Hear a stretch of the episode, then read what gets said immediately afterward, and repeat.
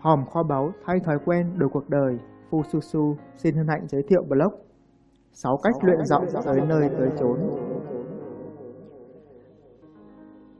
Tại sao phải học cách luyện giọng? Hãy tưởng tượng cảnh một cô gái quyến rũ bước lên trên sân khấu, ai cũng trầm trồ ngưỡng mộ. Nhưng khi cô ấy mở miệng nói, ba cảm giác như bị đấm vào tai vậy. Liệu ấn tượng ban đầu kia có còn hay không? Giọng nói và cách luyện giọng quan trọng như vậy đấy. Nếu như im lặng là vàng, nói hay nói chuẩn sẽ là kim cương. Vậy điều gì đang cản trở viên kim cương của bạn lấp lánh? Giọng nói lý nhí làm bạn thiếu tự tin, tật nói ngọng làm bạn khó chịu, giọng địa phương làm bạn xấu hổ. Bạn nói một lúc là rát cổ.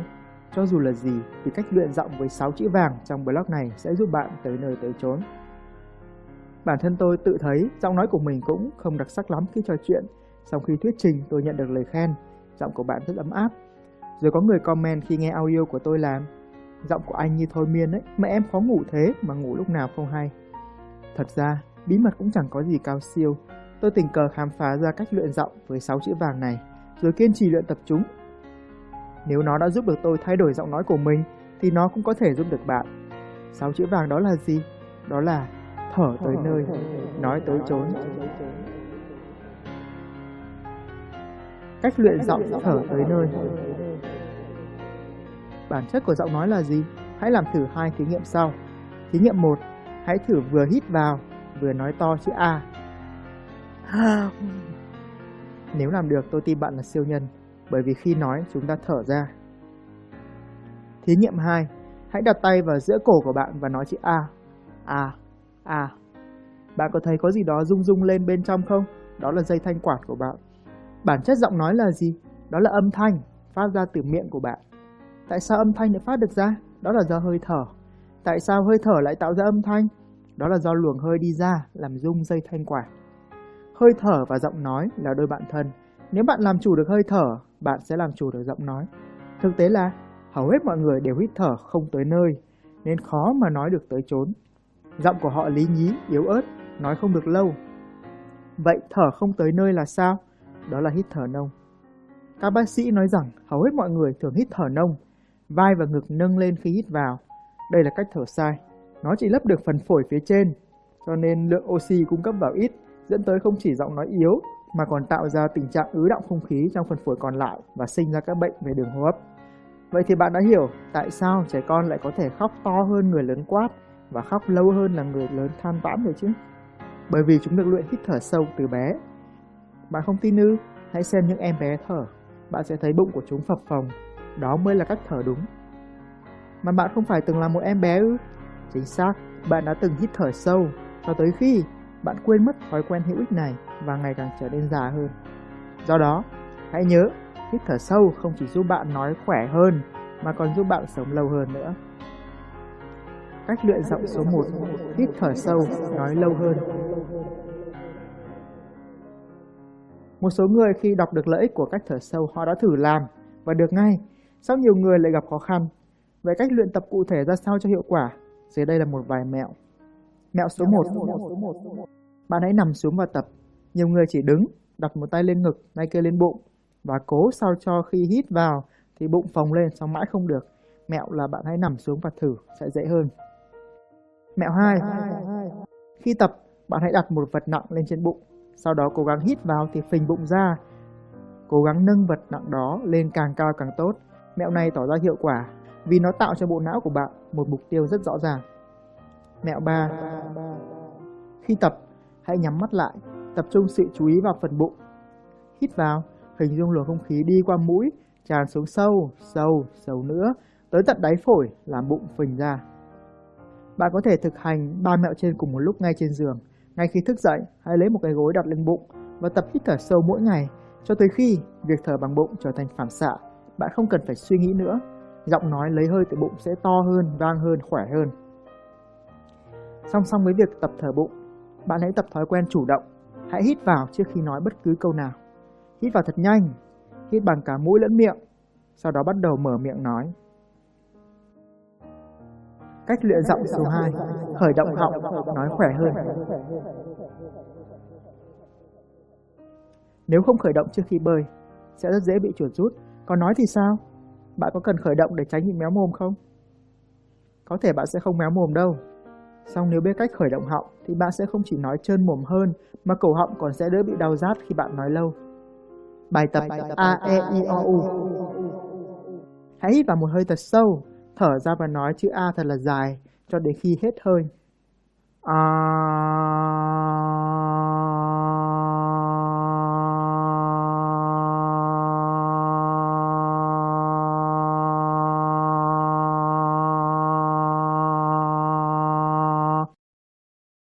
Chú ý, khi bạn hít vào, hít nhanh và sâu, dùng cả mũi lẫn miệng. Còn thở ra thì cố gắng thở chậm, phát ra chữ A càng lâu càng tốt. Và sau đó bạn tập tương tự với các nguyên âm E, I, O, U. A...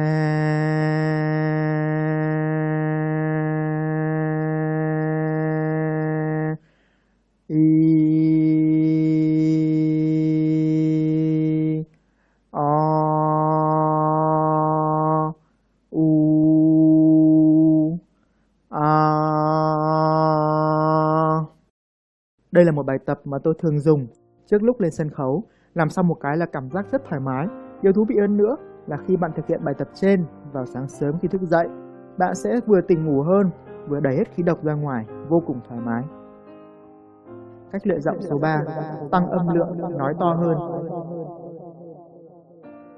Bạn nói nhỏ, nói ly nhĩ Bí quyết để nói to, thật ra không phải là bạn gắng sức để gào lên khản cổ, mà là bạn lấy nhiều hơi hơn mở miệng rộng ra, hơi ra nhanh hơn thì sẽ to hơn. Bài tập để làm chủ âm lượng đó là đếm to dần từ 1 đến 10. Hít nhẹ, nói số 1, mở miệng nhỏ. 1. Hít nhiều hơn, nói số 2 với miệng mở to. 2. Vân vân. 3. 4. 5. 6. 7. 8. 9. Hít thật sâu hết cỡ, nói số 10 với miệng mở rộng hết cỡ. 10! Sau một thời gian luyện thở tới nơi với các bài tập trên, bạn sẽ thấy rất ngạc nhiên vì giọng nói của mình bắt đầu thay đổi. Bạn sẽ thấy mình nói được lâu hơn, to hơn, khỏe hơn trước đây. Sóng to hơn mà vẫn bị ngọng thì đâu có ổn. Do vậy bạn cần tới 3 chữ vàng tiếp theo. Cách luyện giọng, nói tới trốn. Chắc đã không ít lần bạn thấy một ai đó gặp tình huống giờ khóc giờ cười do nói ngọng, nói giọng địa phương gây ra. Bản chất của nói ngọng hay nói giọng địa phương là gì? Nếu bạn nắm được bí mật này, thì bạn không chỉ biết cách tự giúp bản thân mà còn chỉ được cho họ cách luyện giọng. Bí mật đó tóm gọn lại là tròn vành, rõ chữ, dấu máu chuẩn. Nói không rõ hay giọng địa phương đó là do sự sai khác của ba thứ này. Tròn vành tức là bạn nói chuẩn các nguyên âm, Rõ chữ là phát âm rõ các phụ âm, dấu má chuẩn là các dấu của bạn đặt đúng với độ cao của nó. Cách luyện giọng 4. Tròn vành Do thói quen mà nhiều người địa phương đọc chữ E không phải là E mà còn lẫn chữ Y vào cho nên thành IE.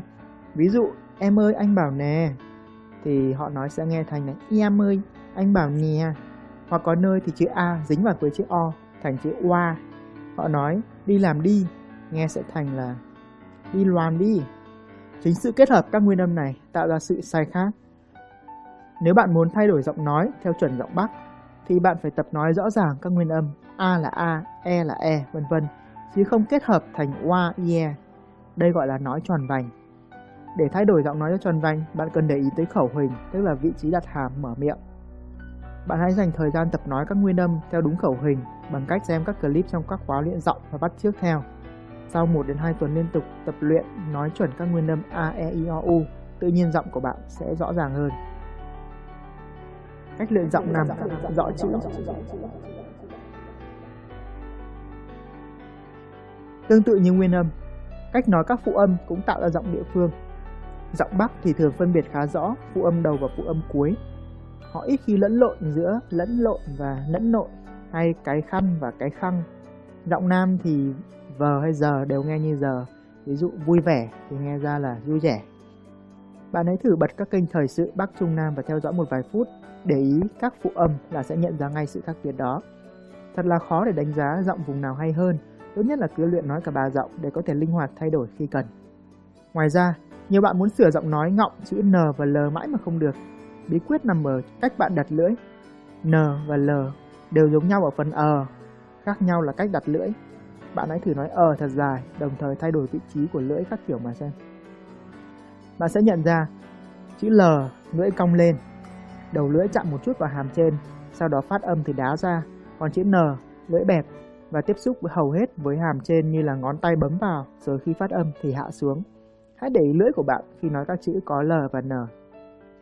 Cách luyện giọng 6, dấu má chuẩn. Dấu má là yếu tố ảnh hưởng khá nặng tới giọng các vùng miền.